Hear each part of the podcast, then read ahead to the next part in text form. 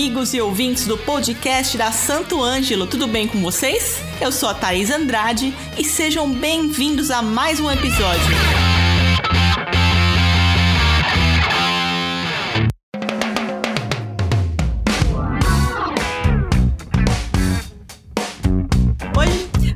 Sobre streaming de uma forma geral. O que fazer para colocar sua música nas mídias digitais e também as nossas expectativas sobre como serão as coisas daqui para frente. Bora lá? Para bater esse super papo comigo, os convidados de hoje são Renato Gobira e Renato Vilar. Para quem já nos acompanha, os dois Renatos já participaram aqui do podcast da Santo Ângelo, mas se apresentem aí, meninos, rapidinho pro pessoal que tá chegando agora para conhecer vocês. Fala, galera. Sou Renato Vilarta. É mais uma vez um grande prazer poder participar aqui do podcast da Santo Ângelo, né, cumprimentando meu meu xará Renato e mandando um abraço aí para Thaís, agradecendo sempre pela oportunidade. Um abraço a todos os ouvintes da Santo Ângelo. E aí, pessoal, tudo na paz com vocês? Espero que sim. Thaís, obrigado pelo convite. Renato, Xará, prazer, irmão. Gente, é sempre uma honra estar participando aqui com vocês. Eu fico, assim, imensamente grato e vamos para cima. Isso aí, bem-vindos, meninos. É bom que hoje eu não vou confundir o nome de ninguém, né? Os dois Renatos aqui. Verdade. bom, então eu vou chamar vocês pelo sobrenome para não dar problema aqui, tá bom? Vilar, então você já tem, né, música nas, nas plataformas digitais. Como que foi o processo para isso acontecer? Como que foram as gravações? Por onde você fez esse upload das músicas? Como que funciona tudo isso para quem tá nos ouvindo? Então, pós CD gravado, né, tudo produzido, tudo certinho, vamos falar assim, já do, do produto final, né? Você já tem lá a música totalmente produzida, né, tudo certinho. E aí tem aquele caminho o que fazer com a música, né? Como a gente vai fazer para lançar, para divulgar isso? Bom, eu quando fui fazer o meu CD, no caso, o meu álbum, meu EP, foi em 2018, já tava esse boom das plataformas digitais, só que eu não entendia praticamente nada disso, apesar de ser formado em produção musical, mas eu me formei em 2006, na época não, não tinha esse boom do streaming que é hoje em dia, né? Então eu tive que correr um pouco atrás mesmo. Fiz uma pesquisa né, de como colocar uma, minhas músicas nas plataformas e eu cheguei nas distribuidoras digitais, né, que hoje a gente tem aí a CD Baby, o RPM, não sei se ainda a DistroKids, tem algumas outras também, tem muitas, né? E aí eu comecei a pesquisar sobre elas e eu descobri que cada uma delas tinha tinham suas particularidades. Então eu comecei a pesquisar o que seria melhor de acordo com o que eu queria fazer, né? Eu tinha um EP para lançar, eram quatro músicas e eu comecei a pesquisar sobre os benefícios de cada uma. Todas são muito boas, né? E dependendo do que você quer fazer, você vai escolher a que mais se adequa né, ao seu objetivo. No caso, na minha época era CD Baby, eu queria lançar um EP tinha um valor em conta e assim todas vão lançar nas principais plataformas digitais.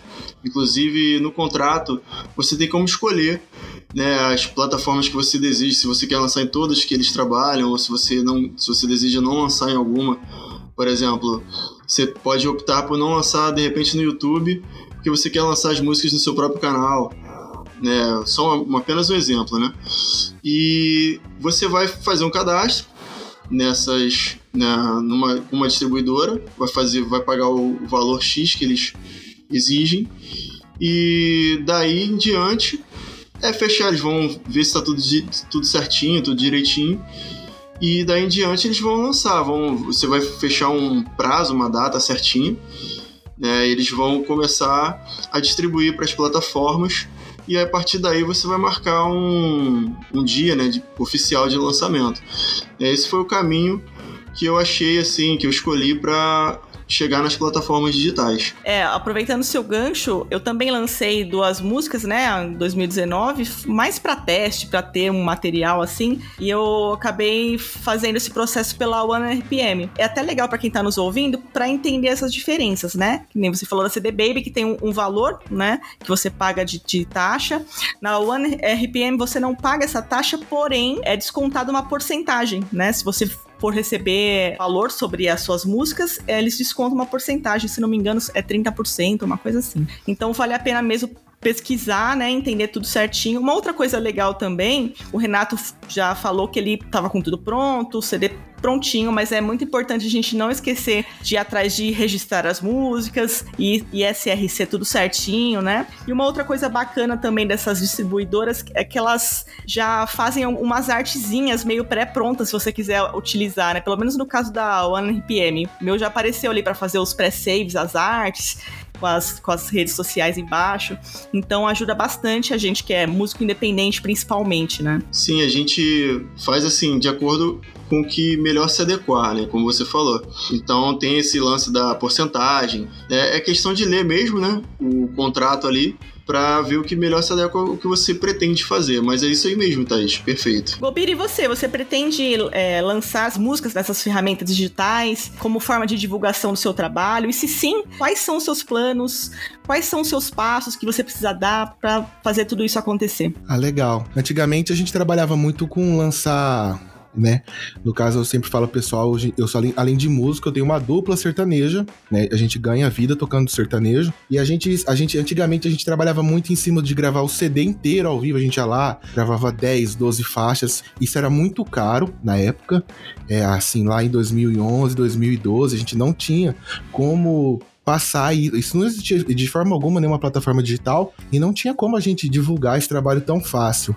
É, hoje em dia a gente, a, gente tá, a gente tá optando por trabalhar da seguinte forma: a gente lança só um single. A gente lança um single, trabalha ele ali durante uns 4, 5 meses, porque, na moral, isso daí é o tempo que tá vivendo uma música hoje, né? A gente trabalha ali as mídias digitais durante 4, 5 meses com essa música, só em formato do, só nas plataformas digitais mesmo, e a gente tá fazendo dessa forma, porque tá se adequando mais valores, eu digo assim, na questão financeira, porque no nosso caso, trabalha com música de outros artistas, vamos supor, a gente vai gravar uma música, a gente tem que comprar uma letra, pagar uma produção, gravar, assim, esse processo todo é muito caro. Acaba que no final dos contos ele fica muito caro. Então, pra gente, as, trabalhar nas plataformas digitais é bem bacana, igual você falou da, da UNRPM, pra gente fica super viável, dá uma fatia do bolo para eles ficarem com a parte da grana, né? Pra poder lançar essas músicas pra gente. Porque se a gente for pagar, por exemplo, uma uma gravadora de nível grande aí que consegue fazer essa inserção das músicas nas plataformas digitais, fica muito, muito mais caro do que dar só uma fatia do bolo para uma distribuidora aí. Eu acho que é isso. É, é pra gente, pra gente é bem, é bem mais em conta, bem mais fácil e bem mais tranquilo a gente fazer esse trabalho. É, de uma certa forma, acho que democratizou, né?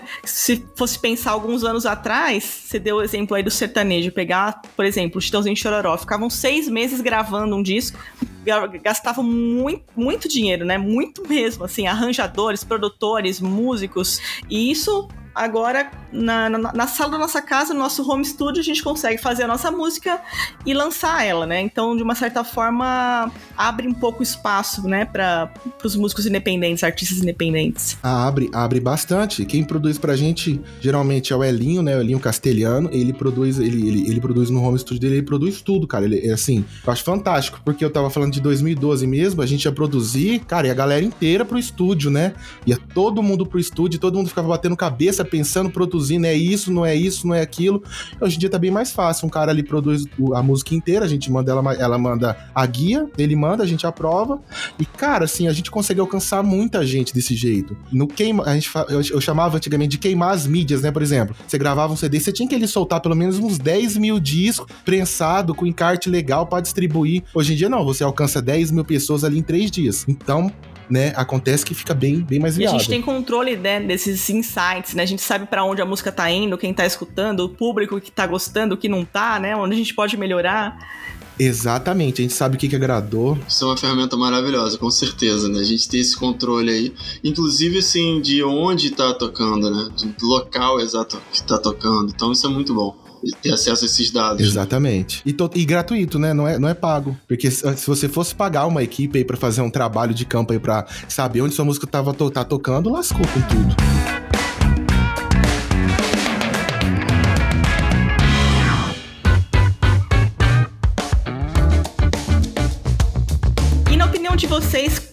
A melhor plataforma de streaming, levando em conta todas as funções? Todas as plataformas têm suas vantagens, né? Eu gosto, particularmente, gosto muito do Spotify, né, a gente tem o Spotify para artistas, né, que você pode baixar também e ali você acompanha né, todos os detalhes. Você pode acompanhar ali a quantidade de streaming por música que você tem e tal.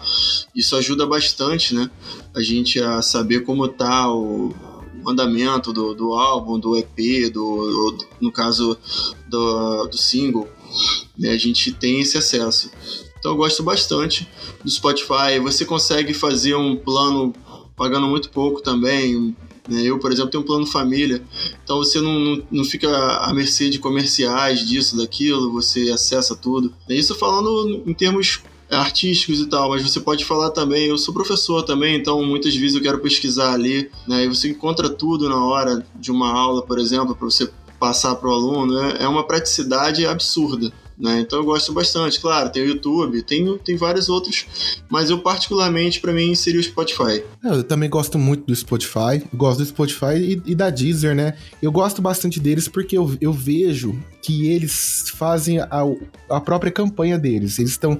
Tudo quanto é lugar que você entra, qualquer rede social, você vê propaganda deles. Isso atrai gente. E atraindo gente pra plataforma, atrai gente pra ouvir a nossa música. Eu penso bastante nessa parte, assim, né? De, de vincular uma coisa na outra. As plataformas que eu vejo, apesar de existir um milhão de plataformas, tem a, a Apple, tem a, a, Claro Música, assim, tem um monte. Mas o que eu sempre vejo que tá batendo na tecla é, é a Deezer Spotify. Então eu acho que pra gente, como artista, ter a música nessas duas plataformas, assim, é muito vantajoso. Porque eles fazem o próprio marketing deles, eles crescem e automaticamente a gente cresce junto. Então eu acho isso muito bacana. É, e aproveitar do algoritmo da própria plataforma, né? Porque se uma pessoa, por exemplo, gosta de sertanejo, uma hora ou outra vai acabar ouvindo sua música. Se gosta de um rock and roll, uma hora ou outra vai acabar ouvindo a música do Vilar. Então isso é, isso é muito bacana, né? Aproveitar dessas funções todas. É, eu uso bastante também o Spotify para fazer playlists para tirar música. Toda vez que eu tenho um show de alguma coisa assim, eu faço uma playlist, fico ouvindo aquilo. A única, a única coisa é que o algoritmo meu ali é uma bagunça, né? Que vai de é, Adele a a New York, New York ali, né? é, exatamente. Fazer uma playlist, mandar no grupo ali, falar, pessoal, é isso aqui, isso é um clássico. Você manda no grupo ali, todo mundo fala, oh, mas já mandou, eu falo, cara, é isso aí. Não, melhor coisa para você internalizar, né, as músicas, né? Você ter essa playlist, você já vai ouvindo, vai, vai pegando passo a passo, né? Já vai pegando todas as partes da música. Melhor maneira de internalizar. Vocês lembram antigamente como que era? A gente fazia a lista de música, passava e cada um tirava Sim, a música numa versão. Chegava na hora do ensaio. Nossa, terrível. na hora do ensaio era cada um tocando num tom, cada um tocando uma versão. Uma bagunça. Tá Olha, aproveitando fazendo um merchan aqui da Santo, nós temos uma playlist novíssima que acabou de ser lançada no, no Spotify. Inclusive já vai ter música do, do Vilar, tá aqui, mais pra frente do Gobira também. Então tem músicas dos nossos parceiros, endorses, então ouçam lá, tem muita música le legal, muita música massa. Agora um assunto polêmico, né? Vocês acham que o streaming matou o rádio? Olha, bem polêmico, né? Como é que você vai responder primeiro? Renato, Renato já, já falou, fala aí primeiro, né? Eu, eu vou um pouquinho além, Thaís. Eu acho assim, uh, eu acho que a internet né, já começou um pouquinho com esse assassinato, né? Porque a gente, muito antes aí, né, a gente quando começou a fazer o lance de download, de usar o casar, o, o torrent, né, a gente fazia muito download e o formato MP3 que veio facilitar mais ainda, que a gente pega 80 músicas e pegava, né? 80 músicas e colocava num CD, porque agora já é outro esquema, né? Agora tem o HD lá, tem o pendrive, sei lá mais o que. Mas na, antes, né? A gente botava lá 80 músicas no CD. E aí você já não, não tinha mais aquele lance de vou ouvir a rádio para escutar minha música favorita. Você baixava sua música favorita, colocava no CD e ouvia aquilo a hora que você quisesse. O próprio download já começou a acontecer isso. A internet já, já começou a fazer isso. Pós né, o download e todas essas coisas, aí veio os streamings também, que facilitaram mais ainda para que a gente não só ouça as músicas na... hoje em dia todo mundo tem internet em qualquer canto né, no celular, a gente consegue a internet, então pode ouvir e pesquisar, conhecer novas músicas pelo streaming também. Então, meio que eu acho que ele veio, o streaming veio talvez aí para finalizar o assassinato. Talvez eu vou um pouco na contramão. Eu acredito que, que não chegou a assassinar, eu, eu acredito que deixou um pouco morno. Mas eu vou, eu vou falar aqui para vocês uma situação que é o que, o que acontece comigo, como como músico sertanejo. Gente, tá, eu adoro rock and roll. Pra quem me acompanha nas redes sociais aí sabe que eu adoro gravar vídeo tocando uns rock e tal. Só que assim, cara, pra gente que toca sertanejo, pra gente que toca na noite, pra gente que trabalha com campanhas, né? Porque a gente vai, igual eu tinha falado no começo, a gente vai lançar uma música, mas a gente faz uma campanha inteira. Cara, a gente soma a rádio e ajuda muito pra gente. Se você coloca ali sua música pra tocar, igual a, aqui na minha região, pelo menos, é, você pega um circuito de rádio ali, que é, é você pega um raio de 300 km e coloca na, na rádio do meio ali para ela mandar para as outras, né? Para fazer um círculo. Claro que isso é pago. Cara, ajuda muito, assim, a, a, quantidade de shows, assim, quando a gente vai fazer, quando a gente lança uma música, um tempo depois, começa a rolar muito mais, começa a rolar convite para eventos e tal, porque a gente também não faz só show, a gente faz bar, a gente faz confraternização, casamento, tudo quanto é tipo de evento a gente faz. Só que quando a gente lança uma música, a gente soma com a rádio, incrível, incrivelmente, cara, aumenta, assim, pra gente a, a, no, a nossa vinda de datas. Então a gente, a gente mescla isso, a gente não trabalha só com os streams. Eu não sei se é a minha região aqui, mas ainda o pessoal que ele, eles são bem assim, gosta bastante de rádio. E pra gente ainda gera resultados. A gente já fez, já soltou música no começo da pandemia agora, Apesar que não tem como eu comparar, né? Porque a gente tinha soltado uma música, cara, soltamos uma música massa, pegamos uma música top, um compositor top, arranjo top, a música ficou excelente, só que a gente não usou rádio. Cara, não deu tanto resultado. Aí a gente soltou uma agora, tá com tá com um mês e pouco, a gente somou tudo isso. Cara, deu bom, assim. Eu não sei também, eu, às vezes eu tô, né? Mas aqui na minha região, pelo menos, ainda a rádio funciona. Funciona, é legal. Pra gente, pelo menos, funciona. É, eu concordo até com o Renato também em relação a isso. Principalmente também, eu acho que uma coisa que fala muito aqui são os estilos, né? Talvez também dentro, né? Então tem, tem uma, uma, uma mudança aí de uma uma diferença, na verdade. Mas assim, eu, então concordo também com o Renato. Também não acho que, que a gente fala assassinou, mas assim, na verdade não é bem dessa maneira. As rádios ainda funcionam bem. Mas agora uma coisa que eu queria acrescentar, que eu acho muito bacana, hoje em dia a gente também tem muitas rádios online. Né? E essas rádios online, elas são a mistura do streaming né? com, com a rádio. E isso é muito bacana também, você acaba conhecendo muitos trabalhos autorais aí de bandas que não são tão famosas e você acaba conhecendo. E é muito legal também, muito bacana. Cara, tem uma, tem uma rádio de blues online, se você falando isso, que eu escuto o dia inteiro. E é, é, é música que eu nunca tinha. É incrível, não, não repete música. Cara, é, é, cada música eu falo, meu Deus, isso foi gravando quando, por quem, sabe? É massa. As rádios online também são incríveis, é verdade. É, eu acho que morrer não vai, né? Principalmente porque muita gente ouve rádio no trânsito trânsito, né? Indo trabalhar, indo pra escola. O cara tá num metrô, alguma coisa assim, provavelmente ele vai ouvir mais um streaming mesmo, né? No celular, no fone de ouvido ali. Mas se ele tá dirigindo, é bem provável que ele ouça uma rádio, né? Então, eu acho que ainda é bem forte. E isso que vocês falaram também de estilo. Eu acho que uh, os estilos mais mainstream, né? Talvez necessitam mais do rádio, né? Do que os estilos mais underground, vamos dizer assim. É, e assim, fazendo um paralelo, né? Aproveitando esse assunto entre o passado, CD, disco, fita e atualmente o streaming. O que vocês mais gostam e o que menos gostam em cada um desses formatos? Ah, o disco, né? O, o disco eu peguei muito pouco assim, mas ainda lembro daquele barulhinho peculiar e, e gostoso de ouvir dos discos. Né, eu já fui um pouco mais na, na fase do CD, e assim, uma, uma coisa que eu tenho muita saudade, né? A sua banda favorita lançar aquele álbum novo e você ir na, na loja correndo, comprar aquela emoção de você comprar aquele CD. Né, e correndo para casa, ouvir, você coloca aquilo ouve por horas, música por música e começa a ouvir cada detalhe, né? Hoje eu sinto muita falta disso. A gente tem tudo tão fácil, né? O streaming veio facilitar tanto a gente ter acesso a, a tudo e eu acho que, não que perdeu a emoção, tá, gente? Claro que a gente tem a emoção de ouvir tudo, né? Tem muita emoção. Mas eu falo assim, particularmente essa emoção de você correr lá para você.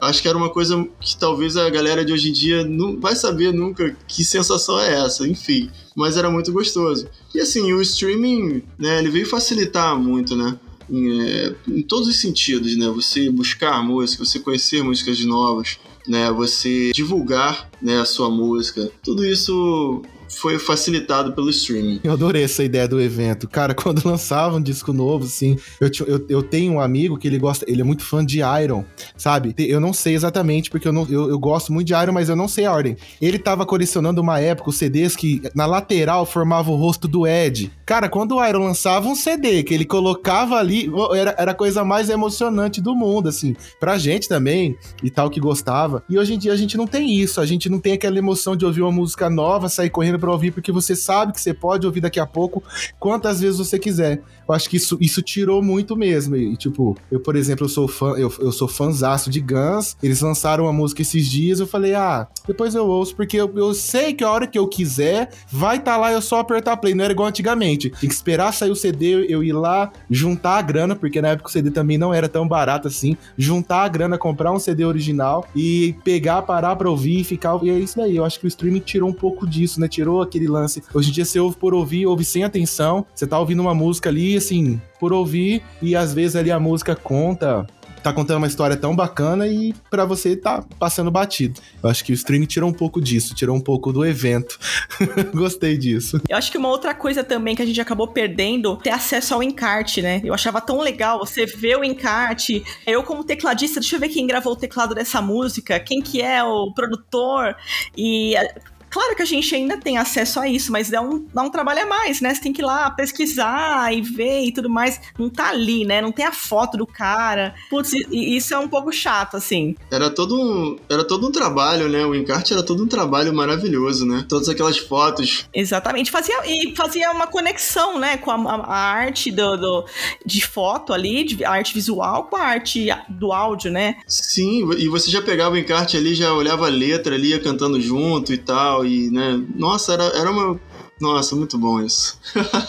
a emoção maior para mim era, era quando eu pegava o CD original assim, tinha aquele selinho, sabe? Que muda, igual da, da cédula de dinheiro. Cara, aquele ali era todo. Chegava um amigo que você mostrava, olha aqui, exato. sabe? Nossa, e hoje em dia a gente não, não, não tem mais isso, né? Verdade. Colecionar, né? Eu colecionava algumas coisas também. Eu, eu, tenho, eu tinha, né? Tem, eu, eu acabei me desfazendo, acabei doando por falta de espaço aqui. Mas eu tinha, assim, toda a coleção da Liz Regina, eu tinha toda a coleção dos Stratovarius, alguns alguns, assim, né? Talvez a molecada que esteja ouvindo a gente fale assim, ah, esses velhos aí, né? Mas. Vamos falar. Sabe nem que estão falando, né? É que é o nome? É, é cringe. É cringe. Tudo cringe. Tudo cringe. É cringe. Não sabe nem o que estão falando. Esses cringe. gente, não sabe, emo... não sabe a emoção de você falar pro amigo assim que vai trocar os dedos, tira com cuidado pra não arranhar. Porque se arranhasse, né? Nossa, difícil, difícil demais. E se a pessoa deixasse a digital ali, então, aí dava problema, problemaço. Acabava a amizade.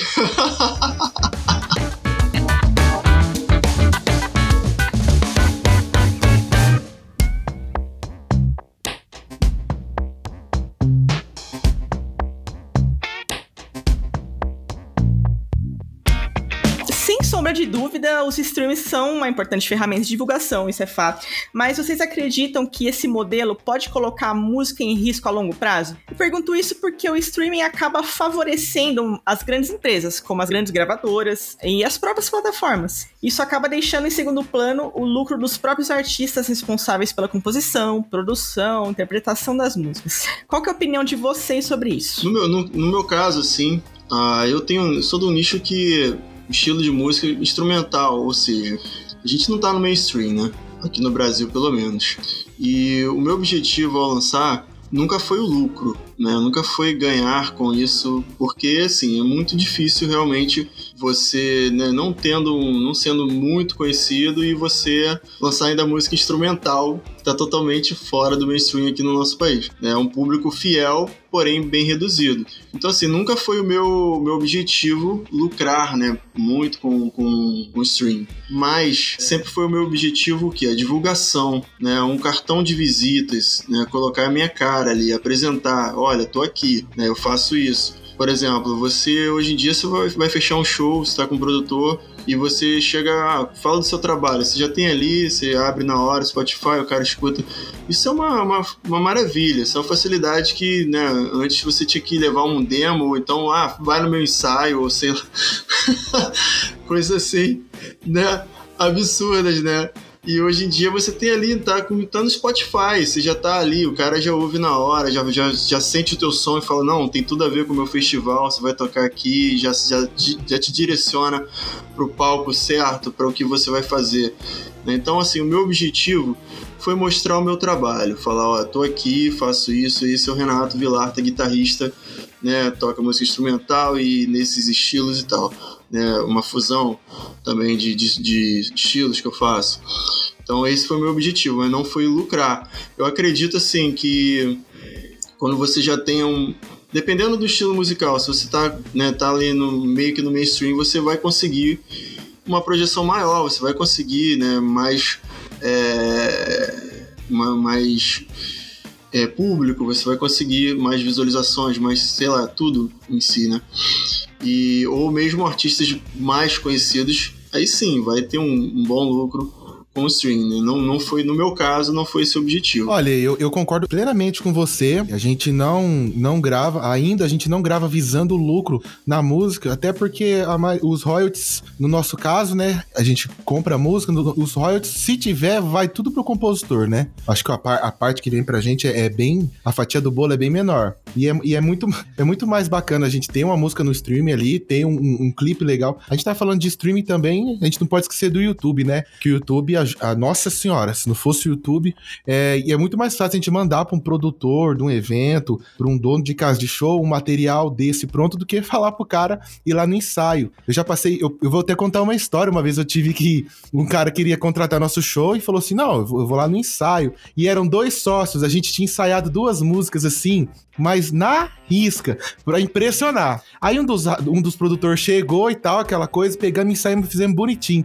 Só que na última música a gente fazia uma gracinha que eu ia pra bateria e o, e o guri que tocava bateria ia pra guitarra. Só que, tipo assim, era uma brincadeira. E o outro sócio não me chegou nessa hora que tava uma aquela coisa maravilhosa. Aí ele chamou outro assim, vem cá, não, de, não depois a gente te liga. De, não. Sabe? Então, então não tem como a gente mais passar essa vergonha. A cara não vai queimar mais tanto. Não, isso, isso, isso era, era clássico, né, cara? Porque senão, eu, eu, você tá falando assim, eu tô me vendo, né? Porque eu fazia isso direto, fiz isso com muitas bandas, inclusive. A gente adorava fazer isso, de trocar, vai, vai pra bateria, vai pro teclado, você não toca nada daquele instrumento e você vai lá suar e tal. Mas, cara, que azar, que falta de sorte, né? O cara chegar nesse momento, velho. Não, ele chegou na hora e, e, e, tava massa, o cara ia contratar. E acabou, ele, não, depois eu ligo. Valeu, obrigado. Ele, ele saiu no, no passo do Michael Jackson, de costa, assim, só dando tchau. Falei, meu Deus do céu. É, mas eu acho que é isso. E por outro lado, eu acho que assim, não é tão ruim até o fato de ó, uma fatia ficar com a distribuidora, uma com o compositor, um pouco pra gente, talvez não seja tão ruim, porque não é tão caro. Eu vou voltar aqui, eu disse no começo, a gente hoje em dia não precisa queimar a mídia. A gente não precisa, porque naquela, sei lá, 10 anos atrás, para você fazer mil CDs aí, era 2 mil reais. Um CD legal com encarte, 10 mil CD era, né? Hoje em dia não, hoje em dia com 2 mil você grava músicas, distribui e tal. No meu caso, eu tenho, eu tenho uma produtora de vídeo eu mesmo, gravo clipe, eu, eu, eu, eu chupo a cana e assovio, né? Eu falo pros caras. Então, é, fica, fica bem mais barato, então, então compensa. Ganha menos, mas gasta bem menos. Pra gente é, é, é assim, né? Fazer um, um, trabalho desse. É muito mais fácil. É, o Vilarda falou uma coisa bem legal, que hoje em dia é o cartão de visita, né? Se for pensar como as coisas evoluíram, de um cartão de visita físico, né? Agora é, é mostrar uma música ali numa plataforma plataforma digital, é mostrar o seu Instagram, ou uma, uma outra rede social. A gente tem que ir acompanhando, né? Não tem jeito, as coisas vão mudando. Vou, vou acrescentar só uma, uma coisa em relação à mídia física. Hoje em dia, realmente, é algo que a gente não, né, não, não tem mais. Mas ainda, é, eu quando lancei o meu álbum, meu EP, aliás, eu lancei a, a princípio só nas plataformas digitais. Curiosamente, né, como eu falei, a galera que gosta de música instrumental também é fiel. É um público mais reduzido, mas é fiel. A galera que vai num show de música instrumental, cara, eles gostam bastante. E assim, acontecia muito comigo de estar tá no show e a galera fala assim, pô, cadê o CD? Eu quero comprar o seu CD. Eu falava, não, tá no Spotify, tá não sei o que e tal. Não, mas eu quero. Tem, tem a galera que gosta, né, do CD mesmo. Eu quero o CD. Então eu acabei mandando é, pressar mesmo, tipo, fazendo, contratei uma, uma, fiz um contrato com uma editora na época e lancei, né, alguns. E assim, é bom porque chega no, no show você consegue vender bastante também. Então você ainda tira um lucro também com a mídia física dessa maneira, pelo menos. Não, mas eu, né, é, a gente, a gente também rodou, chegou a rodar CD nessa época que eu falo 2014. Na verdade, a gente começou esse projeto em 2012, 2015 mais ou menos estava dando, 2014 para 2015 estava dando certo, a gente, a gente fez os CDs, queimamos, só que a gente não podia vender. Só que a gente falava, cara, a gente precisa de mais mídia, a gente precisa fazer dinheiro com isso aqui. Como é que a gente faz? Olha, olha a sacada. É até uma ideia pra galera que não pode vender os CDs, né? A gente mandou fazer uns copos personalizados, né, da dupla e tal. Tinha logo, uma toalhinha bordada e a gente vendia o kit a 10 reais com o CD de brinde. Aí a gente pegava essa grana pra gravar mais CD. Tinha toda uma logística. A gente dava o CD, mas se você não comprar o copo, você não ganha. Eu sabe que isso que você falou, Renato, é, lembrou que eu li esses dias, inclusive, que as vendas, se eu não me engano, foram 30%. Aumentaram as vendas de, de disco de vinil durante a pandemia. Então tem essa contrapartida aí, né? Tem, tem público para tudo, né? Público desse que gosta dessa nostalgia de pegar o disco, de pegar o encarte e o, o público que gosta das coisas mais práticas ali na mão o tempo todo. Eu acho que dá para conviver pacificamente todo mundo. eu cheguei a ver alguma notícia, não sei se também não, não verifiquei a veracidade dessa notícia, mas cheguei a ver também que parece que um, um desses últimos anos aí o vinil teve mais vendas até do que o próprio CD. Não sei se isso é verdade, mas eu achei muito legal, assim, falei, nossa, galera, né, colecionador, aqui, né? aqui na minha cidade, às vezes, rola umas feiras de disco e tal. O cara, quando ele vem, ele vem de São Paulo. Aqui, aqui é interior do Mato Grosso do Sul, né? Que é Três Lagoas. Ele vem de São Paulo. Cara, ele vende tudo. Assim, ele vende, só que ele não vende os discos novos, porque tem lojas que estão vendendo os discos novos, né? Até remasterizados e tal. Ele não, ele vende o disco antigo e tal, às vezes rasgado, mas assim, quando ele vem é um regaço. É, muita, muita gente que eu conheço tem vitrola, aquelas vitrolas mais modernas, que tem também MP3, Bluetooth e tudo mais, mas você vê que a coisa tem aumentado mesmo, isso é bem interessante. E agora, fazendo um mix de tudo, de tudo isso que a gente conversou, se vocês pudessem prever, o que, que viria depois de tudo isso? Qual que seria a evolução final do streaming e da distribuição de música? É, essa é, bem difícil, assim. Vai que acontece o Mad Max aí, volta tudo a ser vinil, se, seria interessante, né, o Mad Max aí. Mas, é, assim, de streaming eu não vejo muito ainda, não consigo ver ainda uma evolução tão, né, algo tão diferente do que está agora. A única coisa, talvez, que eu poderia imaginar, assim como tem o streaming da, das séries, dos filmes, e tem às vezes a exclusividade, né? Uma, uma plataforma tem exclusividade sobre uma série, então você para ver essa série você vai ter que ir naquela plataforma, você não vai conseguir ver em outro local, e de repente, quem sabe, não sei também, eh, perdoem se, se eu tiver, eh, se eu não souber ainda se eu, se eu, não sei ainda que isso aconteceu, mas assim, eu não vi ainda exclusividade de artista por exemplo, há um artista que só está no Spotify, um outro que só está. Eu não vi isso ainda, não sei. Pode ser que eu esteja errado, não sei. Eu, eu pelo menos desconheço. Talvez isso possa vir a acontecer, uma exclusividade para diferenciar uma plataforma de outra, não sei. Mas eu não vejo muita diferença, não, no futuro, não. Olha, eu, eu vou ser sincero, eu vou, eu vou, eu vou. Eu vou no seu primeiro chute, Renato. Eu vou pro esquema Mad Max aí. Eu acho que vai chegar mais ou menos nessa pegada. Porque há um tempo atrás, eu vi uma matéria falando sobre que a gente ia chegar num certo ponto que as coisas iam começar a voltar para trás, que o retrô ia virar moda e tal. E eu falei, cara, é mentira, mas hoje tá acontecendo. Sei lá, é uma viajada, mas como os aparelhos de celular, por exemplo, que são, que são os conectores nas plataformas de streaming. Estão ficando cada vez mais caro. Daqui um dia o cara vai estar tá pagando 15 mil num telefone que ele não quer ralar. Talvez ele vai co um CD para colocar ali no carro e tal. Não sei, cara. Talvez uma viajada, mas eu acho que pode acontecer de não ser necessariamente o CD, mas talvez dar uma congelada nisso. gostei da ideia da exclusividade também, viu? Se fosse eu patenteava isso aí. uma coisa que eu pensei enquanto você falava, Vilarta, de, de repente, igual essas plataformas de filmes, séries fazem, né? Por exemplo, HBO ou Disney Plus, por exemplo, a, a Sony vai fazer uma plataforma própria para os artistas da Sony, sabe? Por exemplo, né? Talvez, não sei alguma coisa linkado com vídeo também, para linkar ao que tem no YouTube. É, dá para pensar bastante coisa, até mesmo por estilos musicais também. Eu não sei, eu, a gente pode viajar nisso aí, né? Dá pra viajar muita, muitas coisas. Mas assim, pegando também sobre o que o Renato falou, quem sabe se isso acontecesse, não voltaria aquela emoção que a gente falou lá de correr na loja e comprar um CD, né? Isso seria bacana demais. Esse Mad Max aí, quem sabe? Bom, a gente tá chegando ao final aqui, é uma pena que tá divertidíssimo. Fiquem à vontade aí agora para mandar um recado pra galera, passar as redes sociais de vocês, os contatos. Primeiramente agradecendo aí a Thaís novamente pelo convite, a Santo Ângelo parceiríssima. Né, sempre fortalecendo todos nós aí, agradecendo ao público que, que acompanha a Santo Ângelo, ao Renato aí, parceiro também, gente boa demais, prazerzaço, Renato. Bom, pra achar aí minhas mídias, é só pesquisar Renato Vilarta com dois L's. Qualquer, qualquer uma das, das plataformas do, das mídias vai estar sempre isso aí. Só pesquisar Renato Vilarta, vocês vão me encontrar. Costumo ser bastante ativo no Instagram, né? Tô sempre postando vídeo lá. YouTube também tem meu canal. E, e o Spotify para ouvir meu álbum, né? Que se chama Believe in Your Dreams foi lançado em 2018, é um EP com quatro músicas. Então estejam à vontade para ouvir e muito obrigado a todos. Valeu. Gente, prazer mais uma vez estar aqui nessa companhia de vocês. Foi muito legal. A, a primeira vez eu fiquei muito tímido, mas hoje, nossa, Thaís. A Thaís falou: pessoal, pensei em vocês, vamos? Eu falei: meu Deus, vamos. Renato, irmão, cara, prazer demais te conhecer. Quero também agradecer a Santo Ângelo e também quero não só agradecer, como parabenizar, porque eu acompanho várias empresas nacionais que são envolvidas com música, eu não conheço nenhuma que apoia tanta galera igual a Santo Ângelo.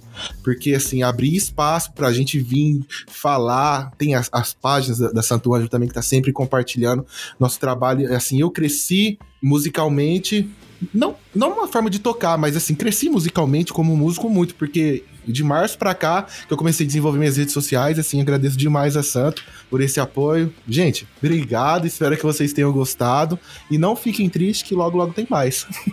Quem quiser seguir minhas redes sociais é Renato Gobira, Renato Gobira em tudo. Eu tenho todas as plataformas e é isso. E minha dupla, pra quem quiser acompanhar, chama Kai Renato. É um sertanejo meio pop e tal, é muito legal, é diferentaço, misturado com reggae e tal. Pra quem me conhece sabe que eu tenho uns dread, nem é dread, mas parece. Então a gente faz isso daí. Só seguir lá, arroba Renato Gobira e tamo juntão. Muito bom. Agradeço mesmo, Renatos.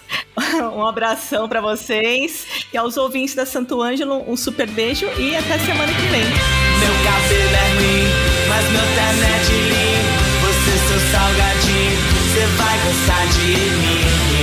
Se eu tocar no seu radinho, chora até o só pra rimar com win.